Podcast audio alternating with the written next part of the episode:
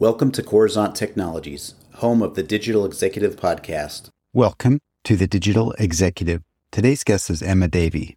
After a personal journey of self discovery and healing, followed by rigorous academic training, Emma Davey now dedicates her working life to counseling people suffering from narcissistic abuse. Her Facebook group, Vana, and TikTok videos support tens of thousands of narcissistic abuse victims and survivors worldwide. She is the founder of MyNara app, a mobile app for victims of narcissistic abuse. Emma is a narcissistic abuse counselor certified by the British Association for Counseling and Psychotherapy. She received a diploma of counseling from the government of Western Australia and is recognized as one of the world's leading experts on narcissistic abuse. Well, good afternoon, Emma. Welcome to the show.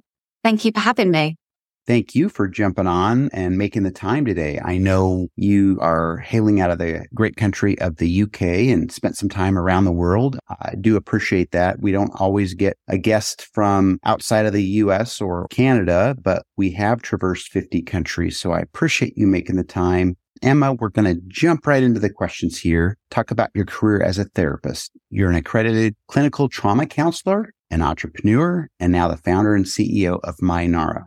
Could you share with our audience the secret to your career growth and what inspires you? I started as a counselor because I wanted to help people through the process of recovery from narcissistic abuse, because that's exactly what I experienced. And when I sought out for help, when I was at my lowest, in the darkest of my days, there wasn't anybody professionally that could actually help me. In fact, I reached out to two people and they didn't understand what I was saying. They never validated me. I never felt heard. And they actually told me to go back to the abuser, which now looking back with my counselor lens on, I can't believe that they advised me to go back to such a horrific situation, which could potentially have had some serious effects. Anyone that's experienced narcissistic abuse will understand exactly what I'm talking about. It really takes you to some dark places where you can't see any way out. And you need somebody to tell you that you're not going crazy. So I eventually fled the UK and I actually went to Australia because I needed to get away from the abuser. And that is where I qualified as a counsellor. And when I really looked into the help that's out there for people suffering from narcissistic abuse, there was such limited services. So I proceeded with my education, learned about narcissistic abuse, cluster B personality disorders. And that's when I went into opening my personal practice, which is called Mind Trauma Therapy. And then during the pandemic, that's when I actually started. And I couldn't believe how quickly my books got full up.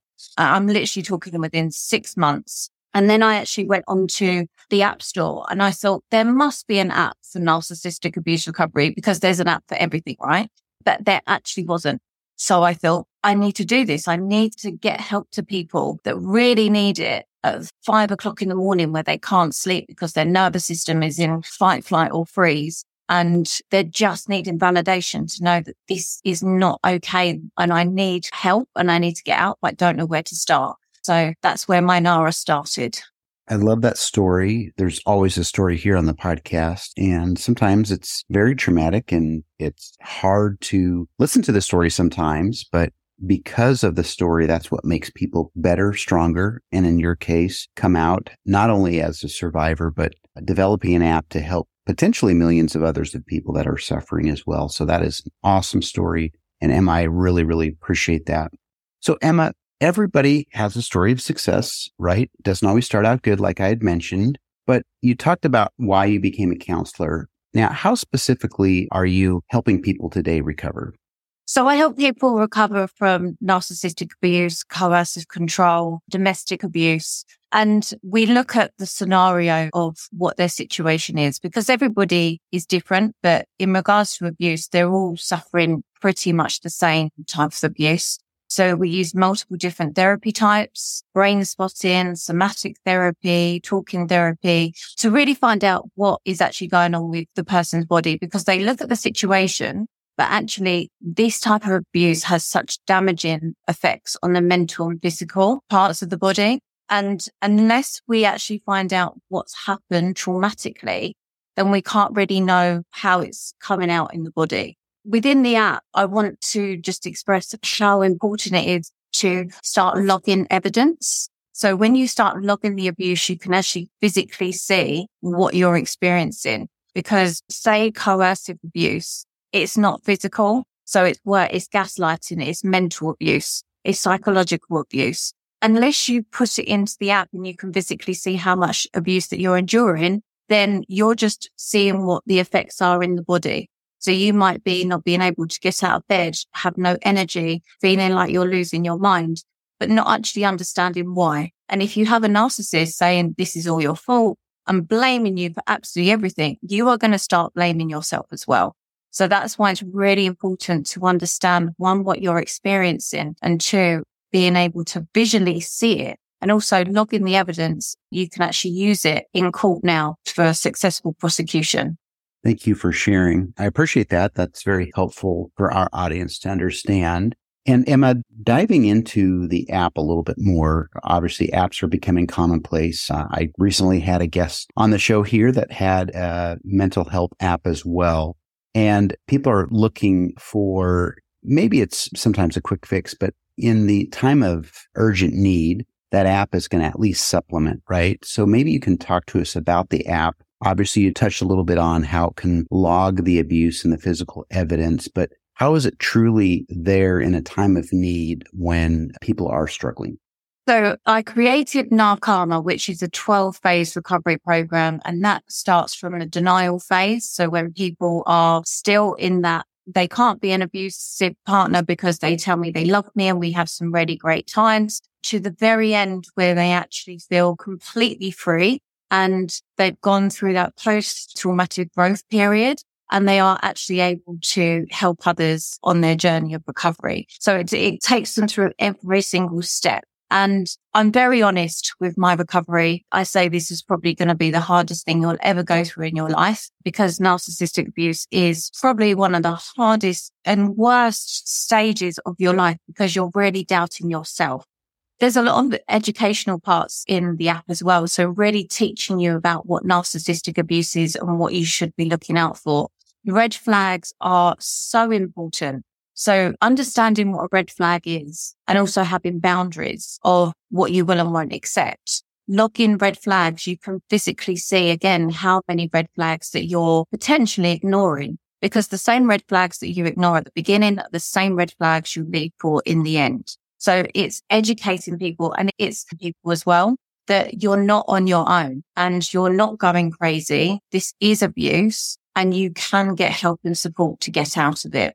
As well, therapy is fantastic. And I'm not saying that the app is to replace therapy or a therapist, but it gives you a place to go at two o'clock in the morning when you don't feel like that you've got anybody to talk to. Or as well, this, because you can log all the evidence, you can always go back and see how much abuse that there has been because abusers are not abusive 100% of the time in that they do give you breadcrumbs of affection. So because it becomes an addiction and you become very addicted to the highs and the really nice version of them that they portray, that's what you want to get back to. So you would potentially go through six days of horrific abuse for one day of niceness. And then that becomes a pattern of behavior and that becomes normality for you.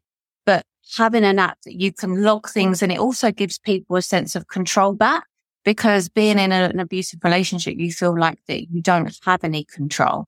And it is a, just a very safe place for you. This is your place within an abusive relationship. All of that goes. But having this secret app on your phone, which you can log everything, it becomes yours.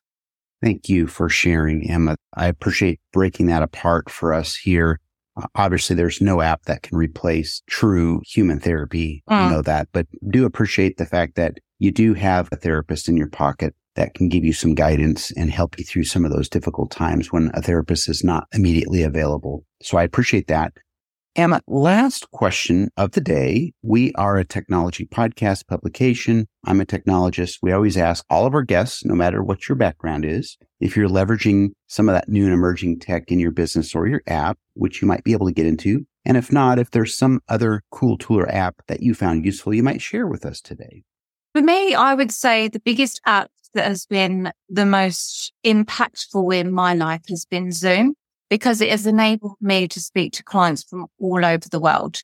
And it has also made counseling very accessible. So people see me in their lunch break. They see me after they put the children to bed and they can see me at any time of the day, wherever they are in the world. I just find that Zoom has really helped bring people together and allowed people to gain access to, to really good people within certain areas um, of profession to help them in whatever capacity that is.